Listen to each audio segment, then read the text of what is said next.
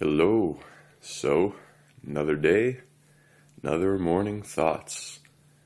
Yesterday I kind of skipped one just because I had a lot of anxiety over making the video in the morning. I don't know, just didn't didn't feel right to do it yesterday. I didn't know what I was going to talk about. I didn't have any kind of clear thoughts to present. They're all just mixed up in my mind. So I took the day off. Uh, it's actually a good thing because today I know exactly what I want to talk about because I had a little barbecue yesterday. So some friends came over. We talked about all sorts of things, you know, philosophies, just just everything. It was, it was a great time. But towards the end, uh, we started talking a little bit about Bitcoin and why it's important in today's day and age and what's going on with it. So I figured, why not talk about the crazy, crazy mumbo jumbo economics of today? I call them, you know, crazy economics because they really are wild. I mean, we're living through a time where our economic theories are pretty much brand new or untested, and we're doing things we've never done before. We're kind of throwing away the old handbook and guide of how to run economies, how to, you know, have these economic rules by people to live by in society out the window. No need for that. We'll try something completely new. Crazy times. So, you know, first, I think I should kind of say a little bit about how I think economics should be.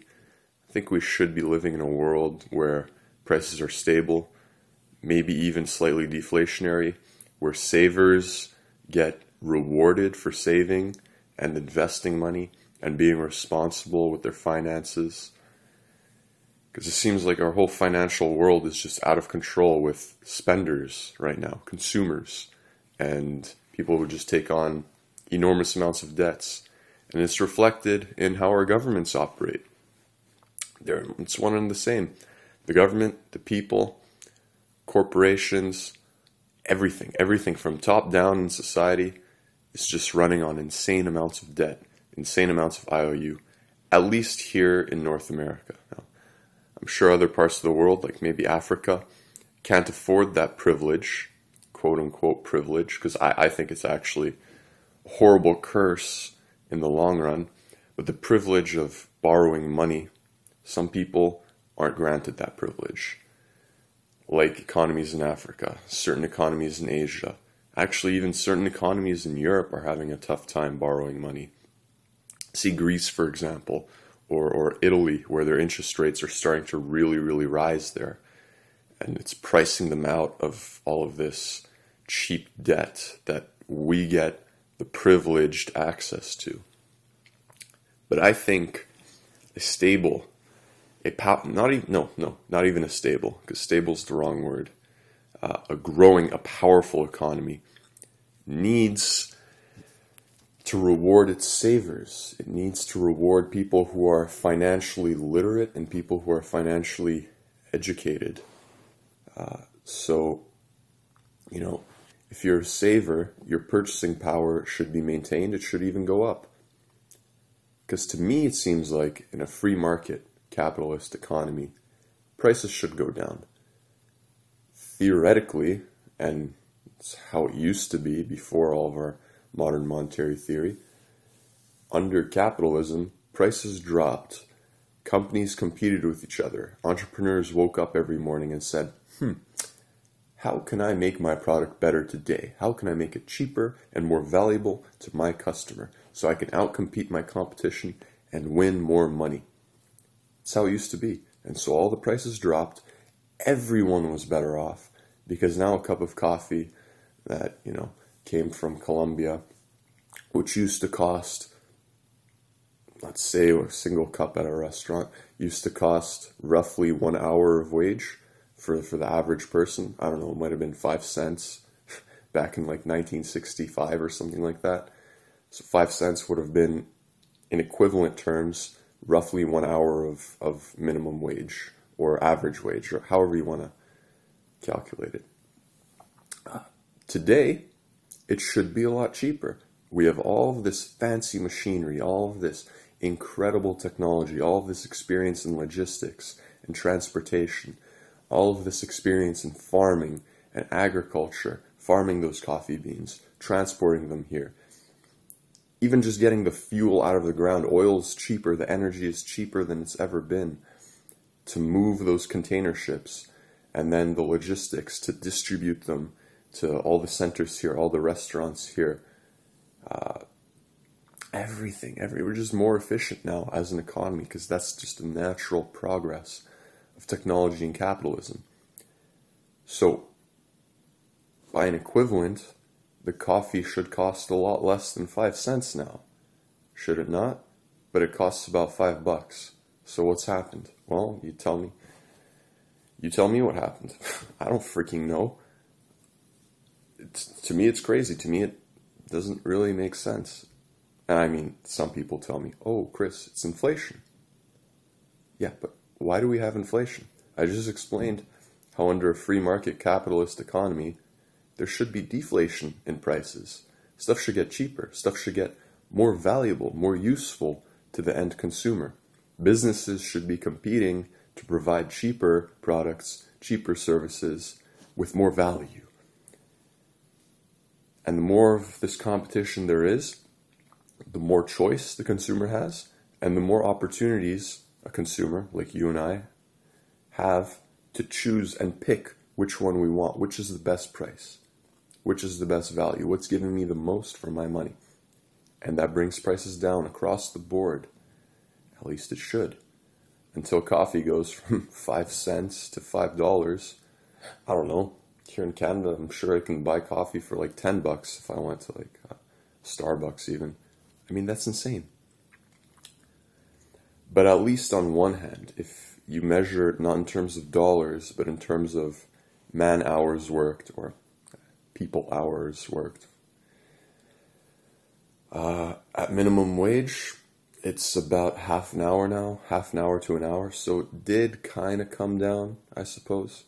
Because five cents back in 1965 would have been roughly an hour of work maybe two hours at minimum wage, but an hour of work at like the average median somewhere somewhere there. And today, five bucks to ten bucks for your cup of coffee is an hour to half an hour of work, depending on how you measure it, for the average person. Because there's there, there's rich people that probably make a hundred bucks an hour, so that'll be one tenth of their hourly time spent to afford that cup of coffee. But it goes for everything, not just a cup of coffee. It goes for homes. Housing prices are through the roof. And if you're a saver, say you saved up $100,000 across 10 years, that where'd that money go? It just inflated away. It became became less valuable. You you had your purchasing power taken from you. It's not like the house got more valuable. In fact, it probably got less valuable. Now it's more of a liability. It's a bit older. If you want to maintain it more, uh, you might have some problems. You might have to renovate it. So, if anything, older houses get less valuable. And of course, there's probably some push and pull uh, in terms of market dynamics when it comes to like supply and demand. Maybe there's more people that want to come and live in the city in this uh, limited space. So there's more demand for a limited amount of stuff, so prices come up. But at the same time, uh, our technology is getting better. We're able to build houses for cheaper. We're able to build skyscrapers taller. So we're able to put more, uh, more units, more housing units in the same given amount of land. So demand catches up, and the push pull of supply and demand should equalize if anything, still bring the prices down. And that's not, it's not happening. Uh, it's not happening. Houses are completely unaffordable for somebody like me. That's why I still live at home. I'm not complaining. I love living at home. It's wonderful here.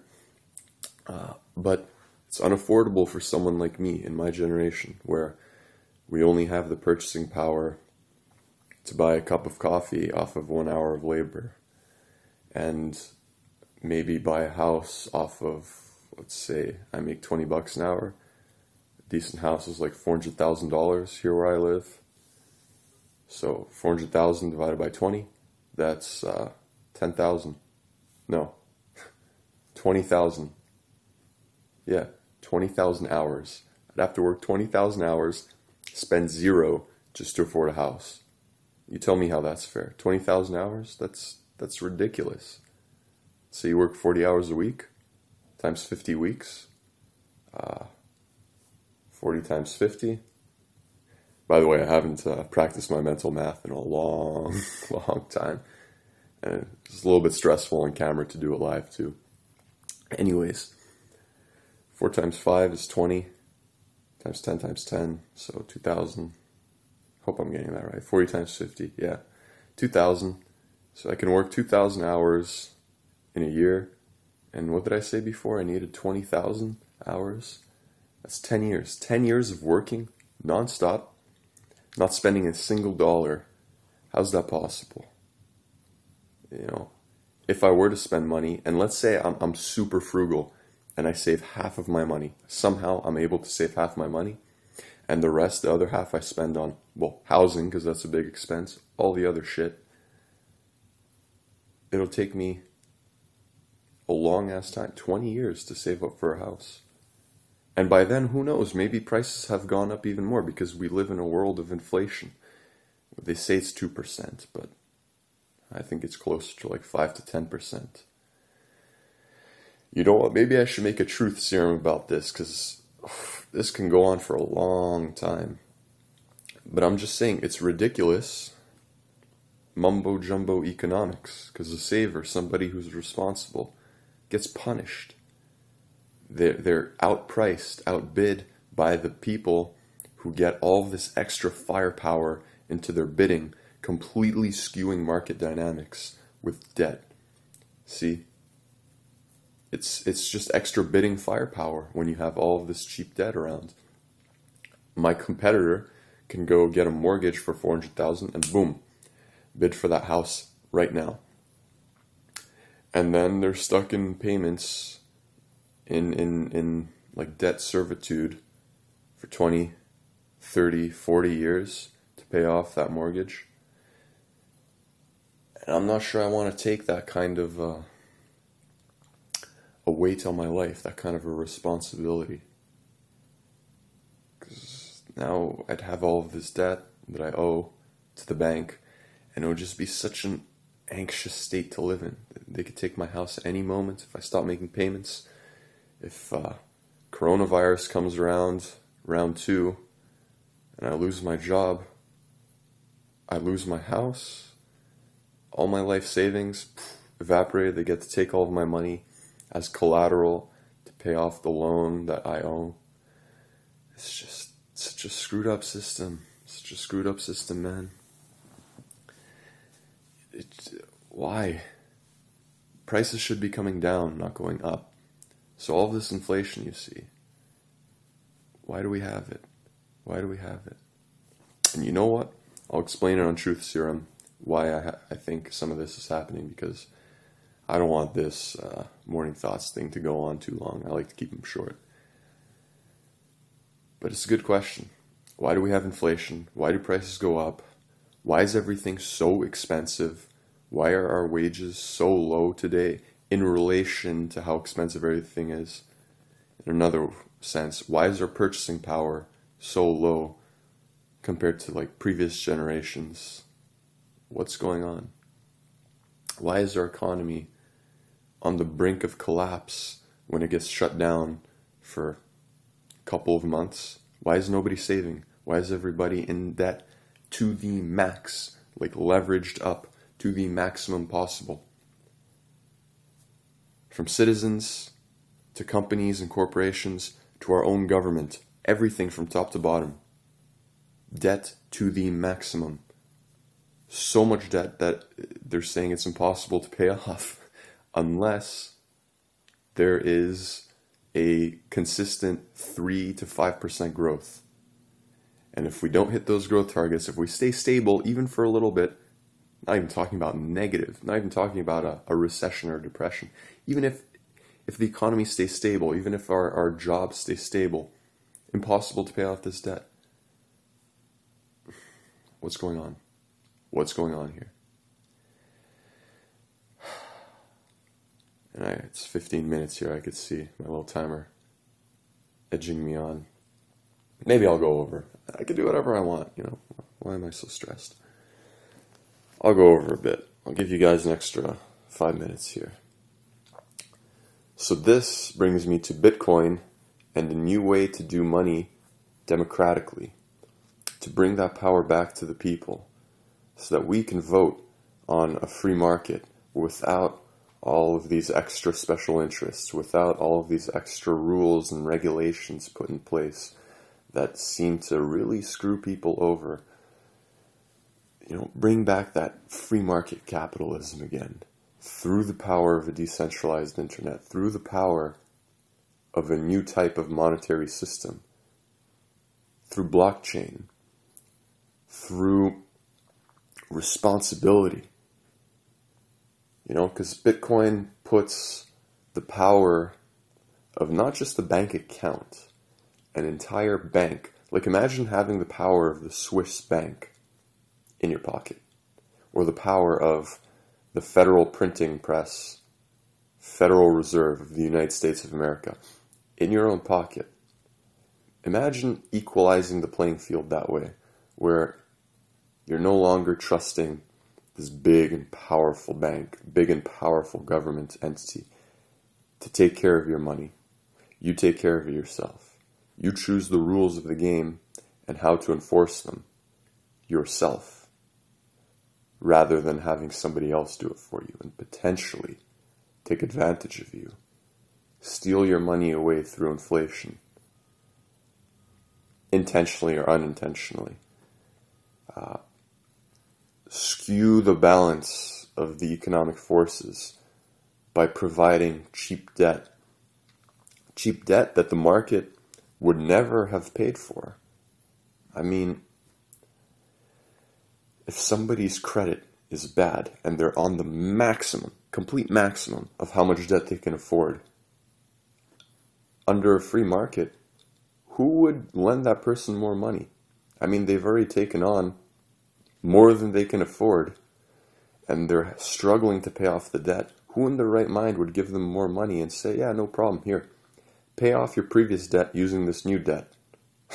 and then when it's time to pay me back, I hope somebody else is dumb enough to give you more money, more debt, to pay me off.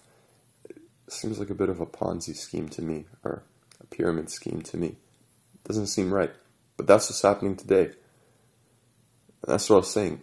Uh, free market would never give us such low interest rates. They'd charge us more because we'd be a riskier asset. So, like I said, if it's hard to pay off your money and you see the person is struggling to pay off their debts, you wouldn't give them a 2% interest rate. You'd say, well, you know, you're a high risk. So I need a large reward to justify lending you money.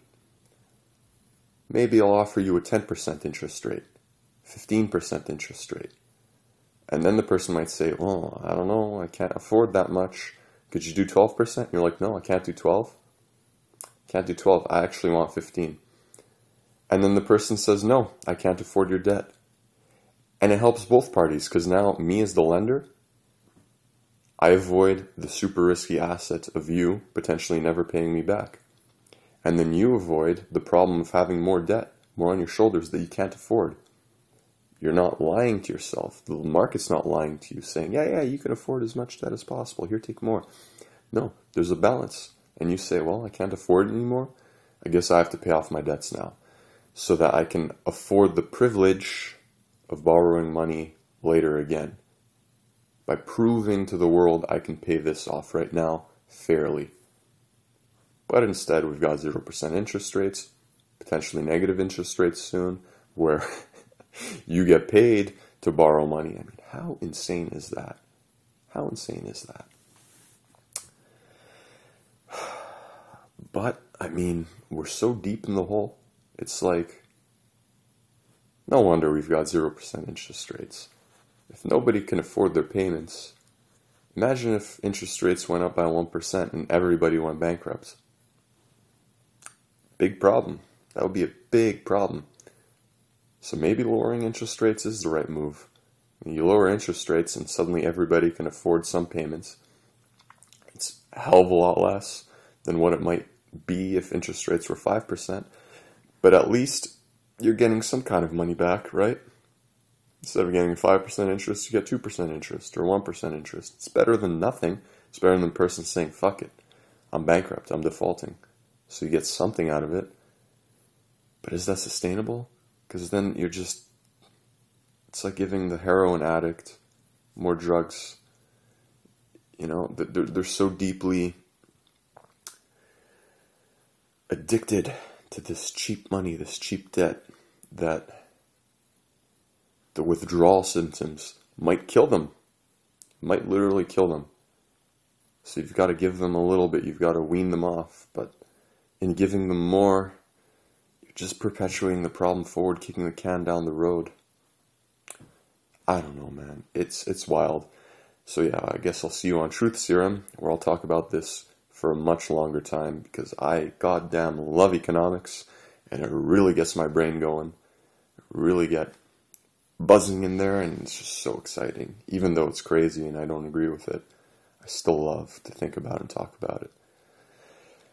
Because boy, oh boy, is our financial world just completely bonkers today. Anyways, good luck out there. Read up on Bitcoin, see what it's like, read up on all this financial stuff, get educated. Don't trust me, don't trust your bank, don't trust your government outright. Do your own research and then figure out who's right, who's wrong for yourself. I'll see you next time.